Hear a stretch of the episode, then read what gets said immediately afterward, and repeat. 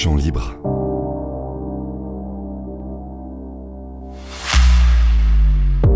Je m'appelle Laure Séprolé, je suis styliste et directrice artistique et j'ai centré ma pratique sur les questions de représentation queer. Aujourd'hui, je suis invitée pour la saison 2 du podcast Chant libre, créé par Lévis et Tétu, qui ont toujours été actifs et engagés pour défendre l'égalité, l'inclusion et le progrès dans les droits de la communauté LGBTQIA. Avec Sarah Rima, réalisatrice engagée sur les problématiques intersectionnelles et décoloniales, on a créé le collectif État de corps.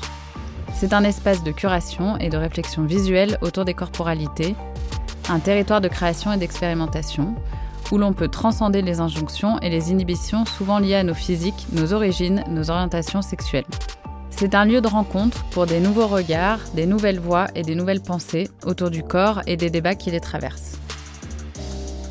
Nous prendrons comme point de départ ce mois et cette question de pride, de fierté pour ouvrir ensemble une conversation sur des sujets sensibles et urgents. Il était important de donner le champ libre à nos trois invités, M. Faomé, Sacha et Yacine, en leur offrant cet espace et en leur donnant la voix en tant que gays en banlieue, activiste pour les droits des personnes trans ou encore en tant que militant contre la sérophobie, pour qu'un jour la diversité ne soit plus un sujet parmi tant d'autres. Aujourd'hui, je reçois Yacine Chekou, coach, modèle et activiste. Nous allons parler de sérophobie, comment elle se manifeste, comment vit-on avec, comment on la combat. Bonjour Yacine, bienvenue avec nous. Merci d'être là. Merci à vous de me recevoir. Est-ce que tu peux me parler de toi, me dire qui tu es, quels sont tes combats qui te tiennent à cœur? Euh, donc, Je m'appelle Yacine, j'ai 30 ans, je suis coach sportif et modèle à Paris. Euh, je vis avec le VIH depuis 6 euh, ans aujourd'hui et j'ai décidé de prendre la parole il y a environ 2 ans pour dénoncer en fait la sérophobie dont j'ai été victime et dont trop de personnes sont malheureusement victimes aujourd'hui. je l'ai fait en fait au départ pour moi puisque j'ai réalisé en fait que implicitement quand je ne parlais pas, je donnais, je donnais le pouvoir aux personnes néfastes pour, pour m'atteindre, pour m'insulter, parfois même me menacer. J'ai donc décidé en fait d'écrire une lettre ouverte que j'ai postée euh, sur Instagram. Euh, C'était il y a combien de temps ça du coup? C'était il y a deux ans à peu près. C'est là que tu as commencé à prendre la parole Ouais, exactement. en fait, euh, avant ça, j'en avais parlé qu'à quelques amis proches, mais c'était un peu un secret. Je n'osais pas vraiment en parler, mais j'avais vraiment atteint un point de non-retour où il fallait que je le dise au plus grand nombre pour, pour me dédouaner, entre guillemets, et pour ne plus avoir à me, à me justifier ou à, ou à l'avouer quand, euh, quand, quand je rencontrais quelqu'un, par exemple. Et c'est là, du coup, que tu as pris les réseaux sociaux comme principal. Euh, c'est ça, en fait, j'avais un gros following sur les réseaux sociaux, donc je me suis dit, euh, autant faire d'une pierre deux coups, raconter mon histoire et en même temps aider les personnes qui qui n'auraient pas le courage, qui pas le courage de le faire, donner un peu d'espoir aux personnes séropositives pour leur dire que on peut être séropositif aujourd'hui en ayant une vie tout à fait saine, équilibrée, et qu'il n'y avait rien de grave en fait. Du coup, cette lettre a suscité beaucoup de réactions positives. Euh, j'ai reçu énormément de messages d'amour de la part de personnes séropositives tout d'abord, qui euh, me remerciaient en fait pour cette prise de parole et qui bien sûr avaient vécu un peu le même parcours euh, de vie, le même parcours d'acceptation ou pas, mais aussi de la part de personnes séronégatives qui en fait ne réalisaient pas à quel point la sérophobie pouvait pouvait altérer en fait la qualité de vie des personnes séropositives. Donc euh, ça m'a vraiment fait beaucoup de bien en fait. Ça m'a ça m'a libéré complètement et ça m'a donné envie de poursuivre ce travail de lutte euh, contre la sérophobie. Bien. Alors du coup, est-ce que tu veux me parler de tes origines et de la dimension intersectionnelle de tes combats? Euh, Oui, bien sûr. Donc je suis d'origine maghrébine. Du coup, mes deux parents sont nés en Algérie et sont musulmans pratiquants. Je suis donc PD, fils d'immigrés, queer et séropo. Autant dire que euh, les gars, ça me connaît et que j'ai parfois eu l'impression d'être euh, comme une poupée russe. Mais du coup, euh, j'aime représenter plusieurs minorités. Je pense intimement que le futur sera intersectionnel ou ne sera pas. Aujourd'hui, en fait, même si le VIH touche tout le monde, il ne touche pas toutes les catégories de population de la même façon. je pense notamment aux personnes trans, aux usagers de drogue, aux personnes nées à l'étranger. Donc en fait, tant que nos forces ne seront pas unies, le combat ne pourra pas être gagné.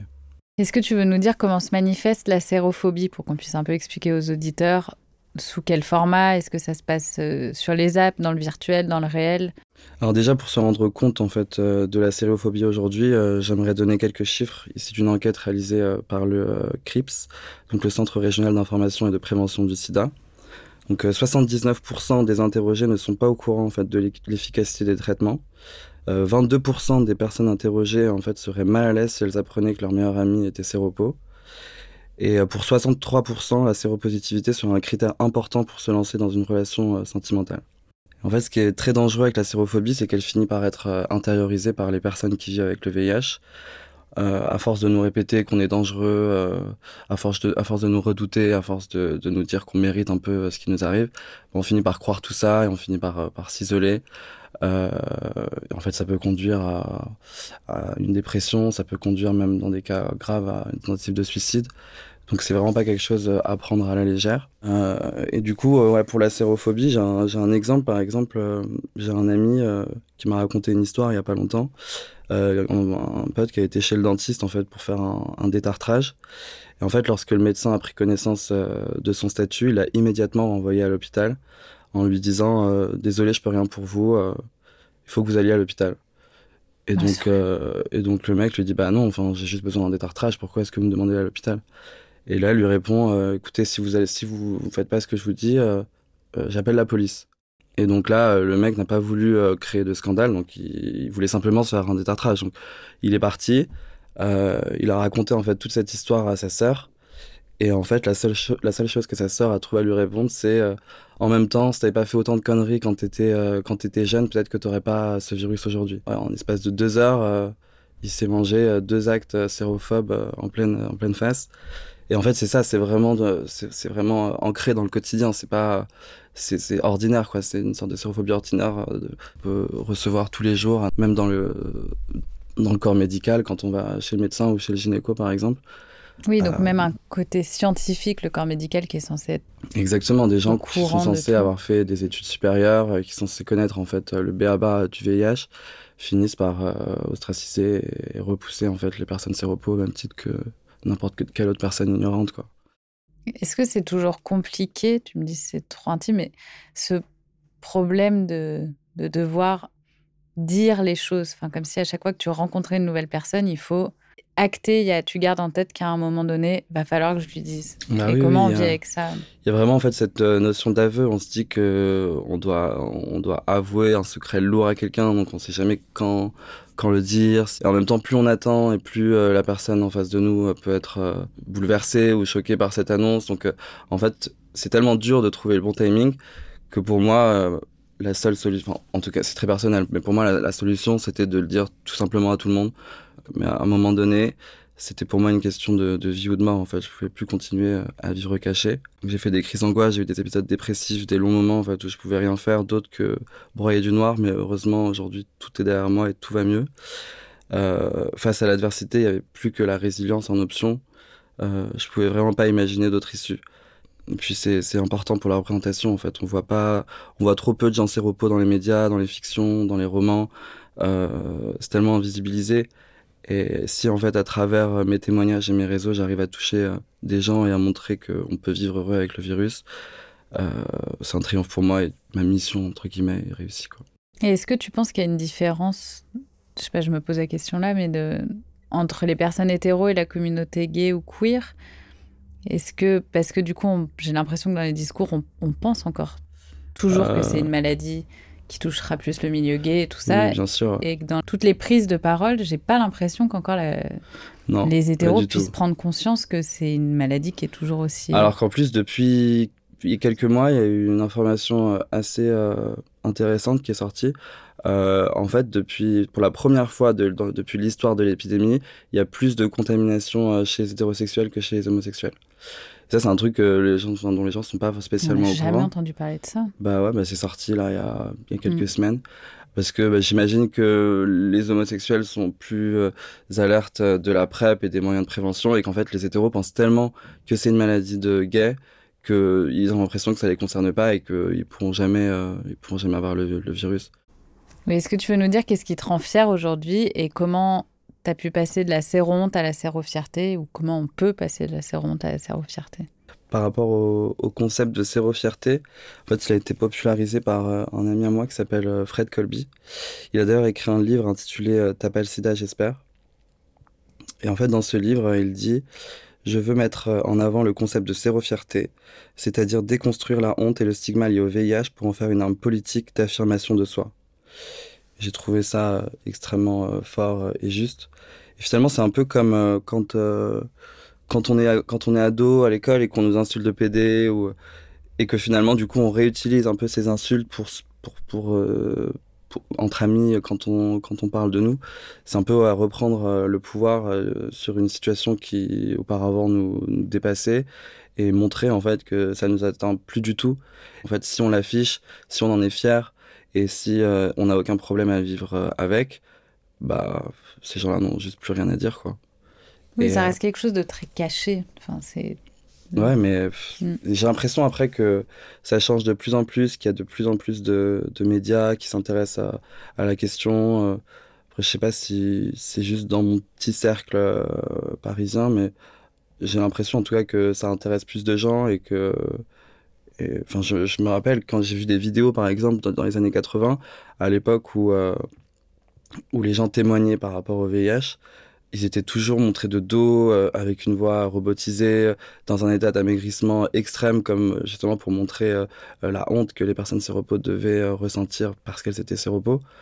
Et donc qu'aujourd'hui, il y a des personnes qui en parlent à visage découvert, sans honte, sans peur, c'est pour moi l'une des, des seules façons finalement de, de donner un, un visage réaliste à, à la maladie, maladie aujourd'hui, puisque la maladie a vraiment beaucoup, beaucoup évolué et ce qui, ce qui, ce qui est aujourd'hui, euh, enfin, ce qui était euh, il y a 40 ans, c'est plus du tout la même chose aujourd'hui. Est-ce que du coup, on peut parler ensemble de ton rapport à ton corps?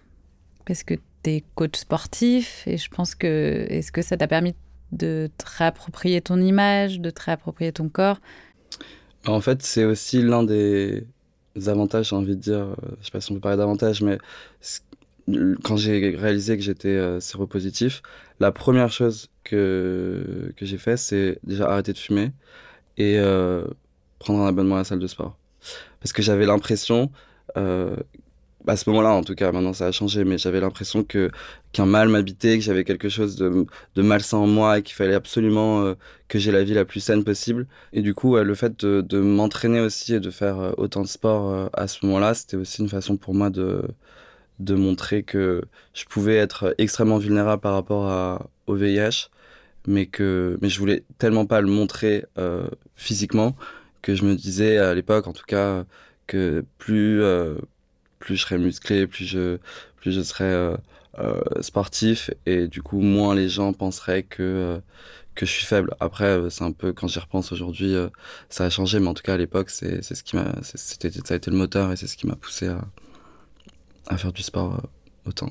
Et le fait d'être modèle, est-ce que tu as envie de parler avec nous du fait d'être aussi modèle et peut-être y voir un lien entre peut-être la mode et l'activisme et voir bah, ça permet pourquoi de, ça a été important pour toi? Ça permet de se rendre encore plus euh, visible quoi, auprès de, de gens euh, qu'on ne pourrait pas forcément toucher euh, via notre cercle ou via nos réseaux. le fait d'être un peu plus mainstream.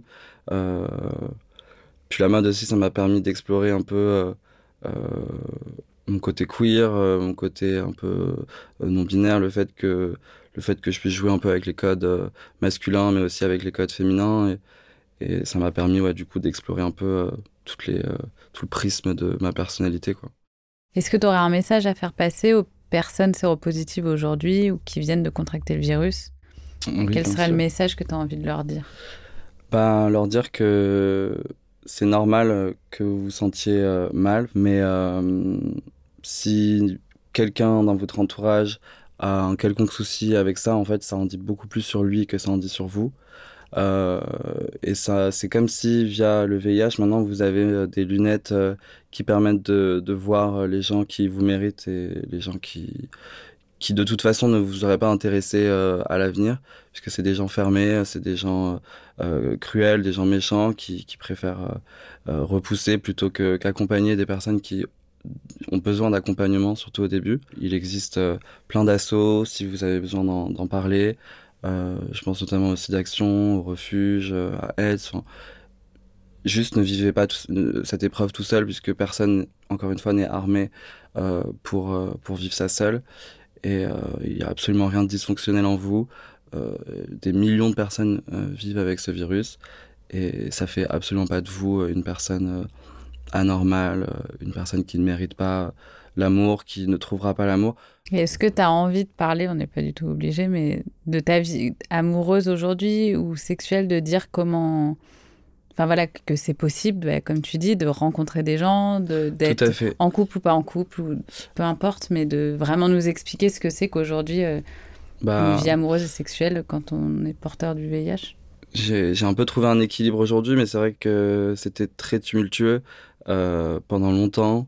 Des mecs, en fait, qui. Euh, qui, qui m'ont largué dès qu'ils ont compris euh, que j'étais séropositif. Euh, donc c'est pas facile et je vais pas vous mentir, il y a forcément un trait qui va se faire. Il y a des gens qui que vous allez désirer et qui vous désireront peut-être pas en retour. Mais encore une fois, c'est des gens qui de toute façon ne vous auraient pas intéressé sur le long terme. Et en fait, il y a quand même de plus en plus de gens aujourd'hui qui sont qui sont à l'heure de tout ça justement via la PrEP. En fait, il y a beaucoup de gens séronégatifs maintenant qui prennent la PrEP et du coup via tous leurs rendez-vous euh, en enfin, dans les hôpitaux ou dans les centres de santé, ils ont forcément euh, accès à plus d'informations. Puis le fait qu'ils prennent eux aussi un médicament tous les jours, comme nous, séropositifs, ça les met un peu dans notre peau, entre guillemets. Donc j'ai l'impression vraiment que le mur de glace, en fait, qui s'était érigé entre les personnes séropositives et les personnes séronégatives commence euh, timidement, en tout cas, à fondre et, et que et qu'il y a du changement, mais ça, ça, prend du temps. Quoi. Très bien. Et du coup, bah, peut-être ça va nous permettre de rebondir sur la dernière question. Ce qu'on a reçu, euh, on a demandé au lectorat de Tétu de nous envoyer, de t'envoyer des voice notes pour te poser des questions. Et on a reçu une question qu'on va écouter maintenant. Pourquoi est-ce que ce serait important de parler de la PrEP en des milieux queer? Et euh. peut-être tu peux revenir sur qu'est-ce que la PrEP? Et juste un peu expliquer. Bah, du coup, la PrEP est un traitement euh, préventif qui existe depuis, euh, depuis quelques années. Euh, et du coup, ça a un peu révolutionné finalement l'épidémie dans le sens où, pour la première fois, en fait, la responsabilité, entre guillemets, n'était plus qu'entre les mains des personnes séropositives, mais était plutôt partagée entre les personnes séropo et les personnes séronégatives. Et en fait, la PrEP est préconisée pour les personnes euh, simplement qui ont euh, une sexualité, euh, entre guillemets, j'aime pas trop cette expression, mais à risque.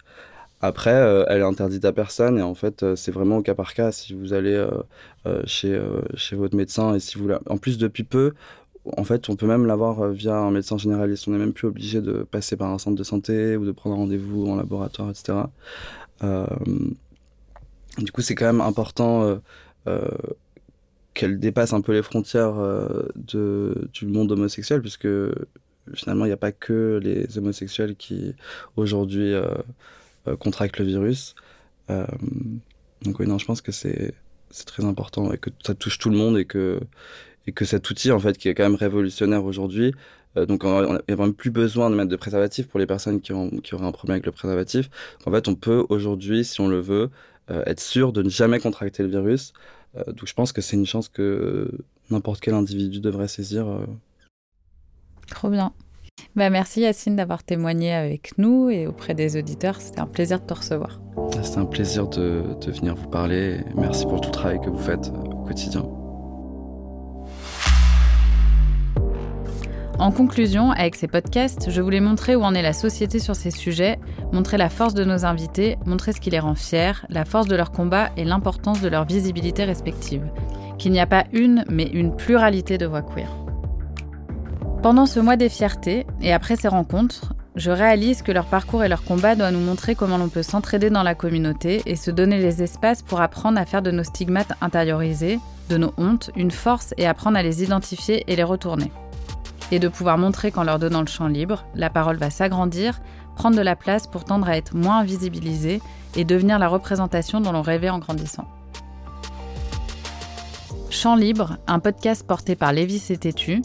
Si vous souhaitez soutenir ce podcast, n'hésitez pas à laisser une note et un commentaire sur les plateformes d'écoute et en parler autour de vous.